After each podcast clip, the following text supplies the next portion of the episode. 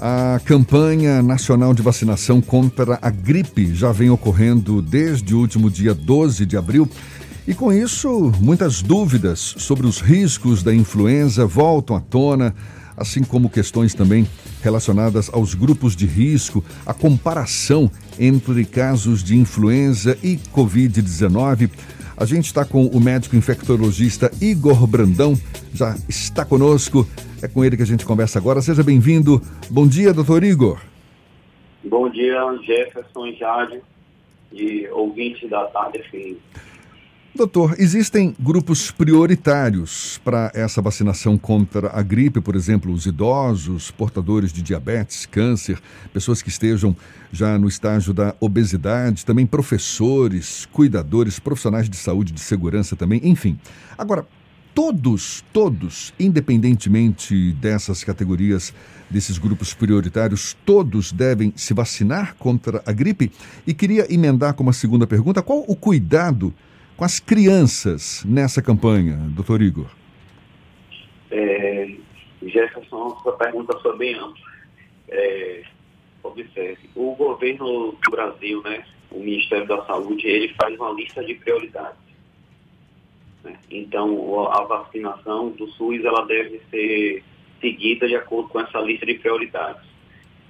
A gente tem que lembrar que somente crianças acima de seis meses de idade devem se vacinar até os seis anos do SUS. É, os idosos acima de 70 anos de idade e os profissionais da área de saúde, da área escolar, bombeiros né, e pacientes que independente dessa idade, tem alguma comorbidade, como diabetes, pacientes portadores de doença renal crônica, doença pulmonar. Esses são os pacientes que devem se vacinar contra a gripe no SUS. Porém, nas redes particulares de vacinação, a gente tem essa vacina, que é diferente da vacina do SUS, né? A vacina do SUS ela é trivalente, tem três vírus, tem três cepas de influenza, né?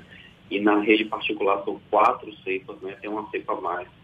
Então, sendo a pessoa acima de seis meses de idade e não tem nenhum tipo é, de alergia grave a essa vacina em anos anteriores, o que é um evento muito raro, né, ter alergia à vacina da, da gripe, a pessoa deve tomar a vacina se tiver condições.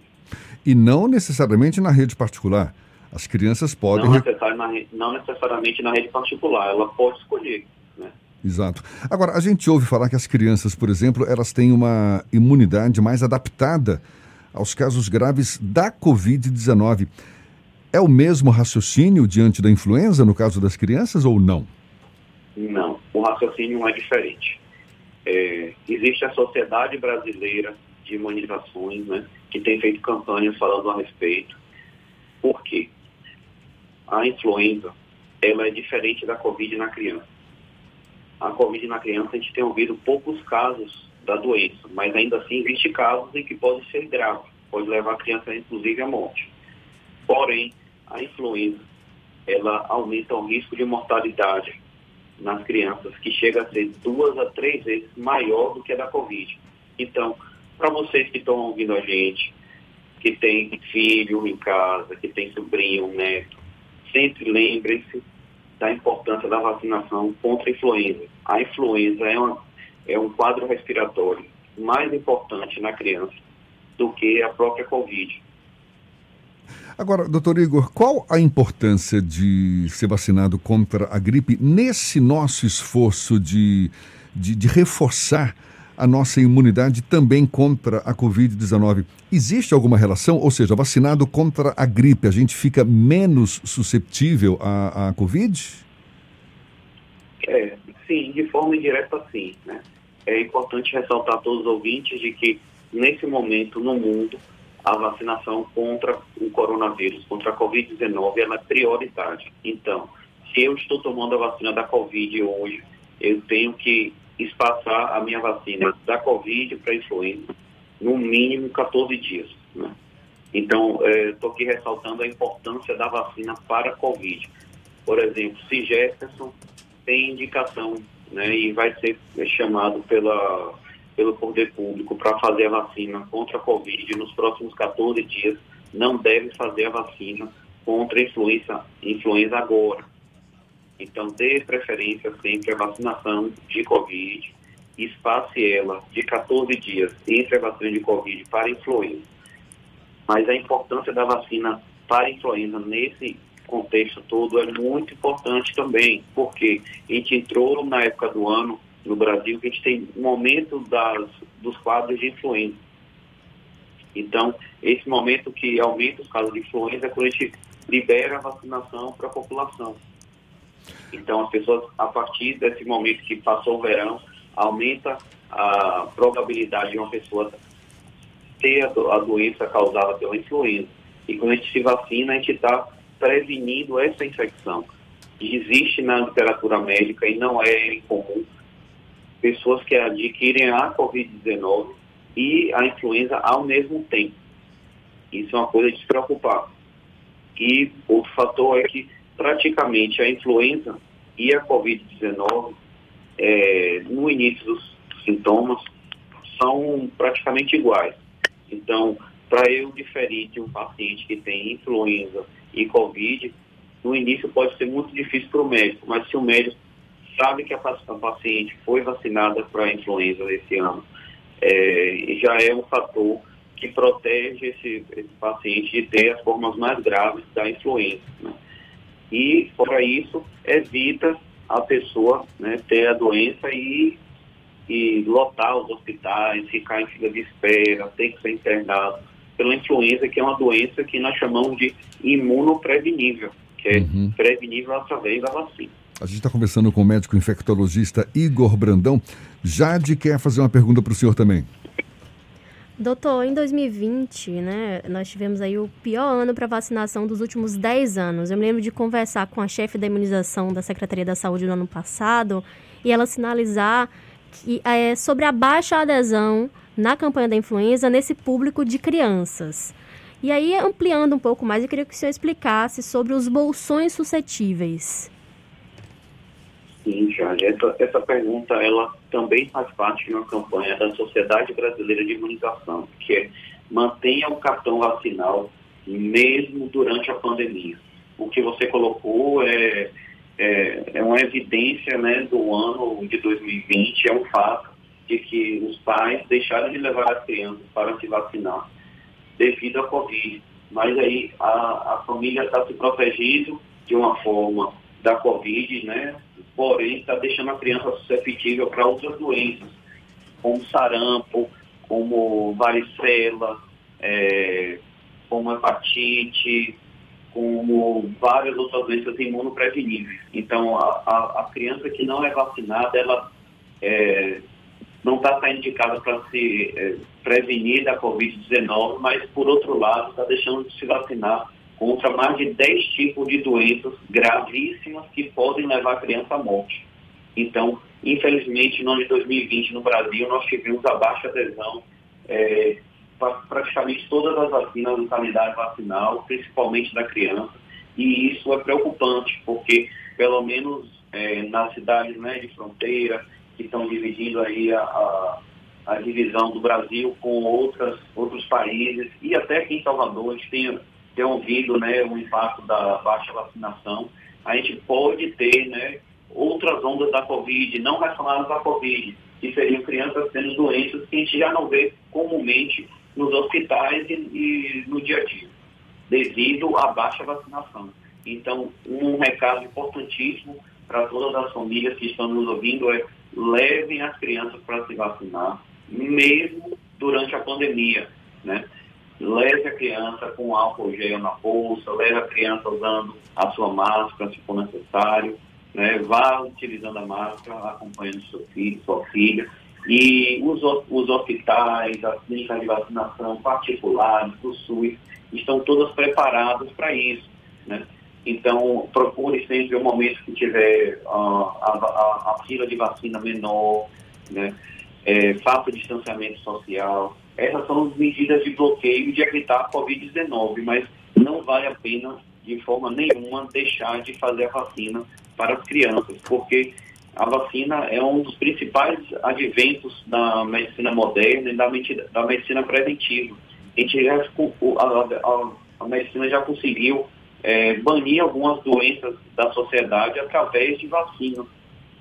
Nesse momento, se abaixar a guarda e deixar de vacinar as crianças, os idosos, os adultos, a gente pode ter a volta de doenças que a gente mal conhecia né, nos últimos anos aqui na, na sociedade. Hum, doutor, agora eu queria falar um pouco de Covid-19, né? As aulas presenciais já têm data para recomeçarem aqui em Salvador. E aí, passado mais de um ano da pandemia, a gente ainda vê adulto usando máscara de forma errada, né? Sem seguir os protocolos recomendados de, de distanciamento social e higiene das mãos. O que, que as escolas devem adotar para garantir a segurança sanitária dessas crianças e o que, que cabe aos pais?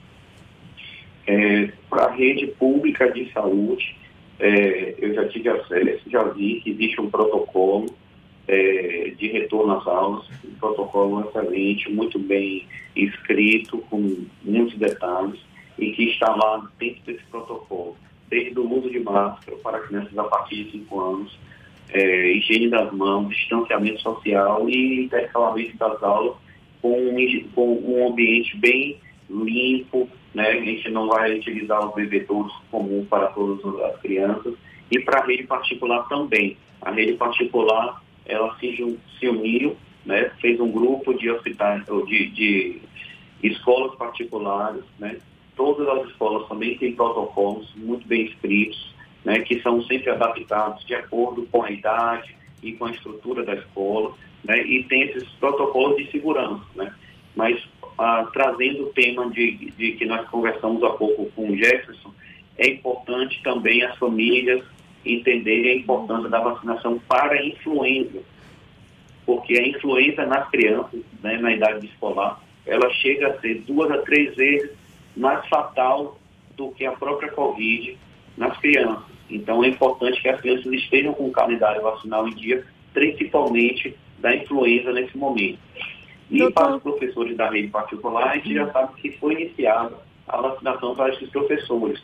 Mas os professores também devem utilizar todas essas medidas é, de proteção, né, que vão desde a máscara, higiene das mãos, é, distanciamento social, se usar, pode usar uma proteção facial, que nós também chamamos de face shield, né, que é a palavra em inglês de proteção facial para aumentar a precaução né, durante esse momento de retorno às aulas, que é uma medida acertada e vários outros países do mundo já retornaram às aulas e o governo fica monitorando a locação da, das UTIs né, e dos hospitais. A depender do momento, pode ser que seja necessário alguma hora nesse ano é, diminuir o retorno às aulas, parar temporariamente e depois retomar. Mas no momento Agora, ele fala a favor do retorno às aulas. A gente já tem crianças que têm mais de um ano sem ir às aulas.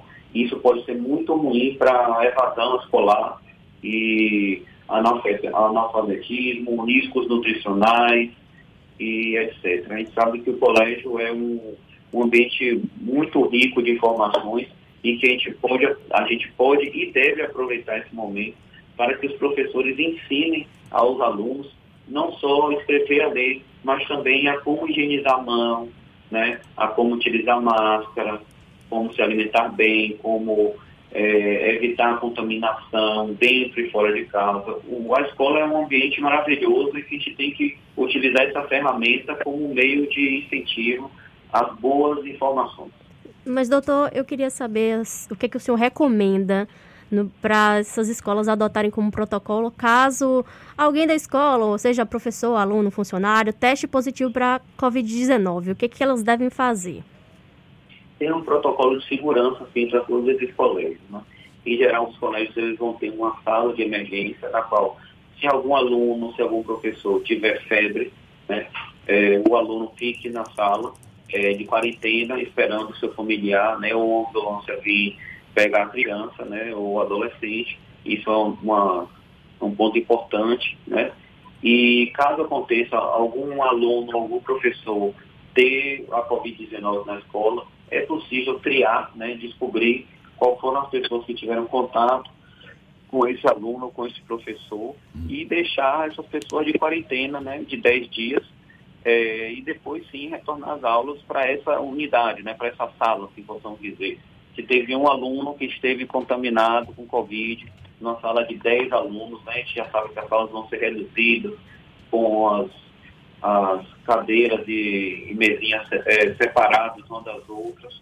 É, se acontecer, pode sim ser necessário colocar em quarentena quem teve contato com essa, essa fonte de Covid.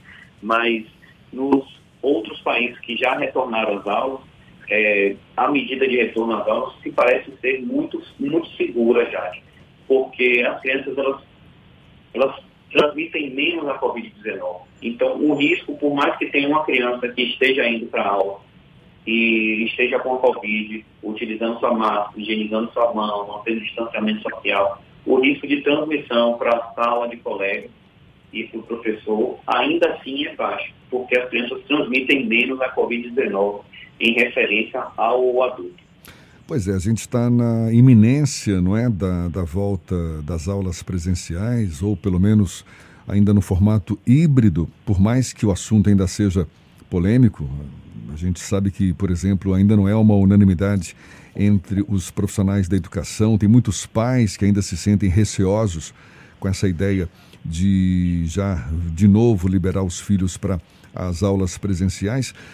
No caso de alguma algum teste positivo, né, de alguma criança ou de algum professor que, que se apresente positivado para o coronavírus, o senhor acha que o, o, a, o mero isolamento da pessoa, ou seja, colocá-la numa quarentena seria o suficiente? Porque já há quem também defenda que teria que se fechar de novo a escola, pelo menos aquela escola em que houve um, um novo caso de infecção.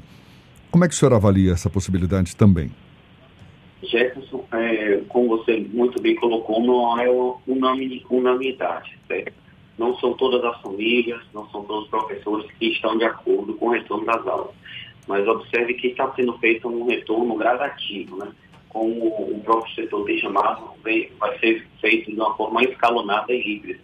Praticamente, as aulas vão perder 50% dos alunos, é, a entrada não vai ser todo mundo ao mesmo tempo, é, pessoas, crianças, alunos, é, professores, pais que estejam é, com fatores de risco, por exemplo, tem uma pessoa em casa com a criança que é obesa, que tem diabetes, é renal crônico, essa criança pode ser revista e, não, e, pode não voltar às aulas junto com todas as, as crianças no primeiro momento, né?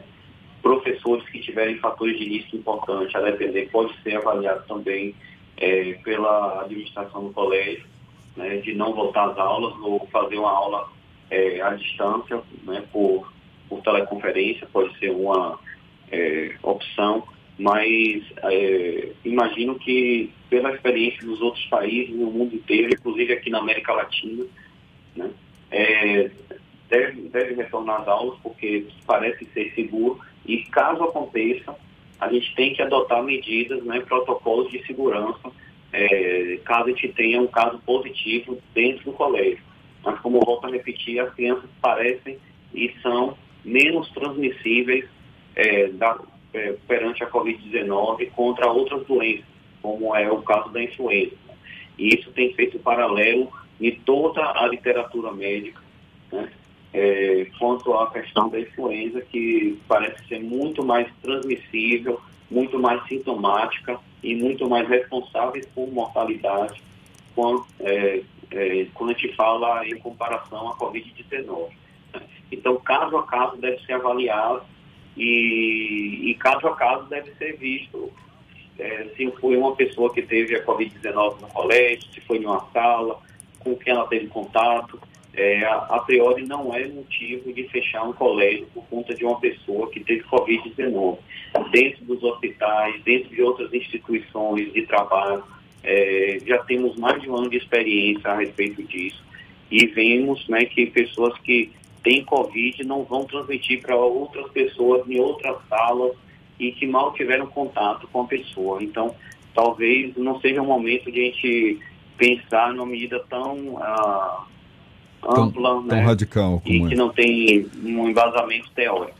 Doutor Igor, para a gente encerrar e voltando a falar dessa campanha contra a influenza, essa vacinação contra a gripe, o senhor está defendendo aí tanto a importância da vacinação das crianças. Por que crianças menores de seis meses não devem ser vacinadas contra a gripe?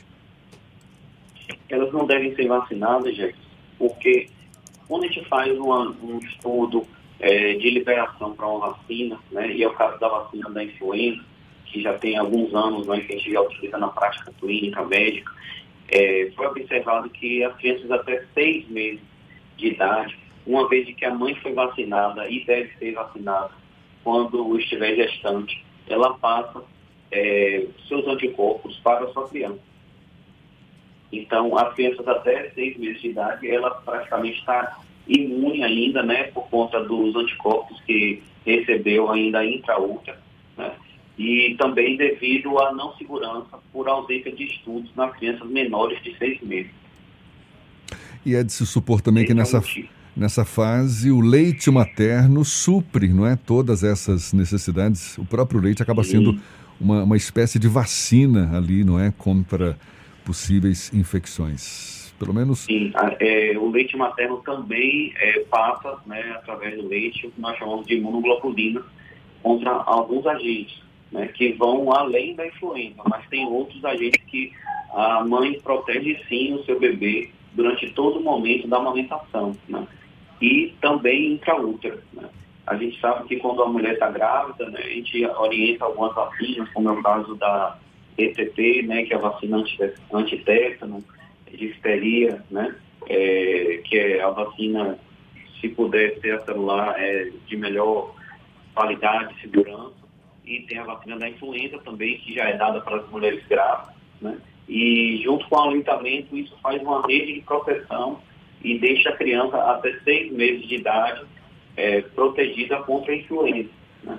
E a partir de seis meses, a mãe vai poder sim levar a criança ao posto de vacinação particular ao público e reforçar essa imunidade né, através da vacina que deve ser anual. Tá certo. Doutor Igor Brandão, médico infectologista, muito obrigado pelos seus esclarecimentos, pela atenção dada aos nossos ouvintes. Seja sempre bem-vindo aqui conosco. Bom dia e até uma próxima. Bom dia, Jefferson, Jade, a todos os ouvintes. Tenham um excelente dia, se cuidem, usem máscara, higienizem as mãos e se vacinem.